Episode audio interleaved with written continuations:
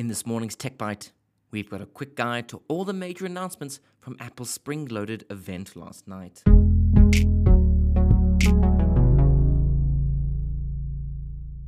Welcome to Stuff Magazine's Tech Bite, a quick wrap up of all the local and international tech news you may have missed.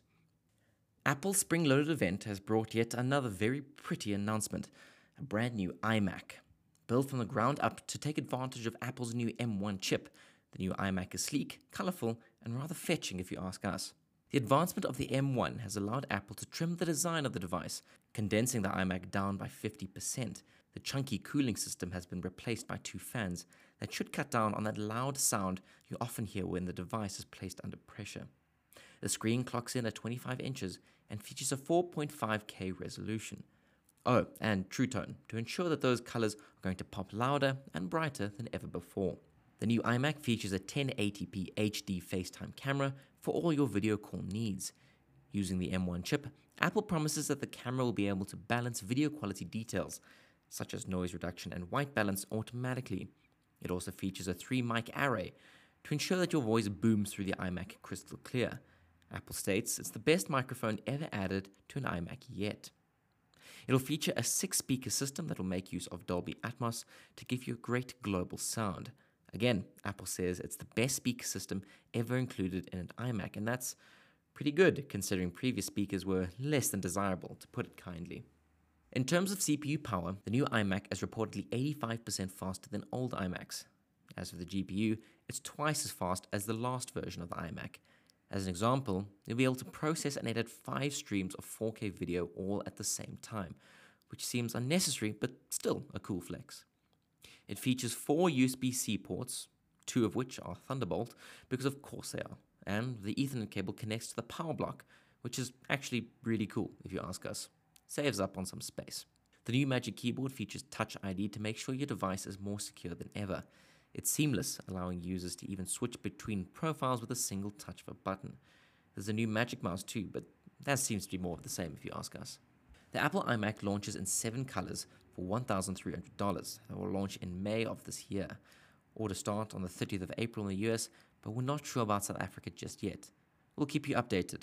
You'll probably find it in the iStore at some point in the near future. Continuing on with the Apple announcements, the company is back at it again with its snazzy new homegrown processors, but this time they're not being dropped into a MacBook or an iPhone. It's the iPad's time to shine, and the newly announced range of iPad Pros will be running a version of that blistering M1 chip ensure that you're browsing, designing, and reading faster than ever. Announced at this year's first Apple hardware announcement, the spring loaded thing, as mentioned earlier, we're set to see several models of the Pro land in not very much time at all. The big news is obviously the inclusion of Apple Silicon in the company's range of Pro tablets. Technically, this was always the case with the A series chips, but we're not looking at the same hardware Apple uses to power its laptops. A substantial power boost is being claimed, allowing 4K video editing, 3D editing, while also enabling native support for Xbox and PlayStation controllers, with the haptics intact.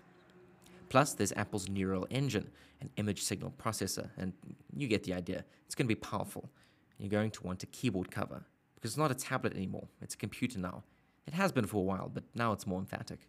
You'll be able to pick up the iPad Pro in two sizes an 11 inch model and a larger 12.9 inch version for those folks who really want to see what they're doing.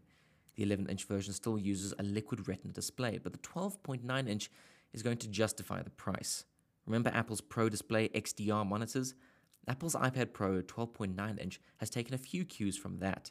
It includes the Liquid Retina XDR display with a 1000 nit brightness, a peak of 1600 nits, 1 to 1 million contrast, and support for HDR10, HLG, and Dolby Vision Atmos. If you're planning on video editing, the 12.9 Pro is the portable device to do it on. There are other upgrades that are worth paying attention to, including the inclusion of 5G to the company's Cellular Pro tablets. Don't go picking up the Wi Fi only version and expecting it to work on SA's limited 5G networks but the cellular models will go as fast as the networks allow.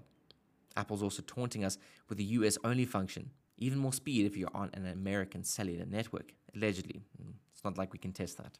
There's also a new 12 megapixel ultra wide camera up front that enables something called center stage. This is a feature that keeps you in frame while video calling, automatically zooming in or out based on who is in view. It's a handy addition in a world where a lot more communication is being done on video, and it seems to be slickly handled. We can't wait to try it out, weirdly enough. Lastly, there's support for Thunderbolt and USB 4 coming to the iPad Pro. So you want one? Well, the upgraded 11 Pro starts overseas from $800, roughly 11,500 Rand, while the 12.9 inch monster will set buyers back at least $1,100, which translates to around 15,800 Rand. It's slated to drop in mid May this year, with a local launch and pricing still to be confirmed. Stay tuned, we'll have more details as it's available. The last announcement for the evening was Apple's new Apple TV.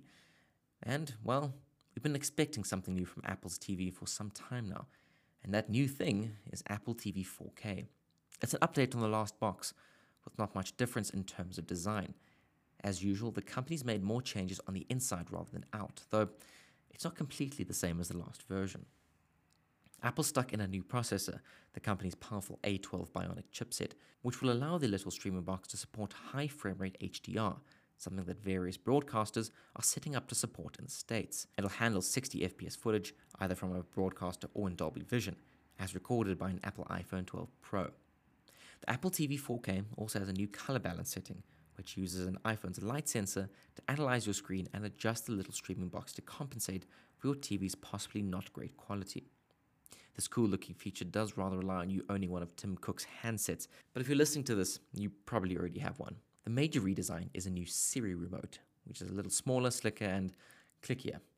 The remote's circular ring can be used as a jog control, letting you scroll through content by circling your thumb around it.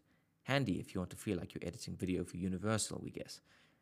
It handles power and mute functions for most TVs, and Siri works from the remote in more countries now. South Africa still isn't one of them, though. Boo. There are 32GB and 64GB versions on the way, with a late May 2021 launch set internationally. Pricing is $180, or roughly 2,600 Rand for the 32GB model, and $200, or 2,900 Rand for the 64GB model. Local info will probably turn up later. Thank you for listening to Stuff Magazine's Tech Bite. We'll be back tomorrow with all the tech news you may have missed.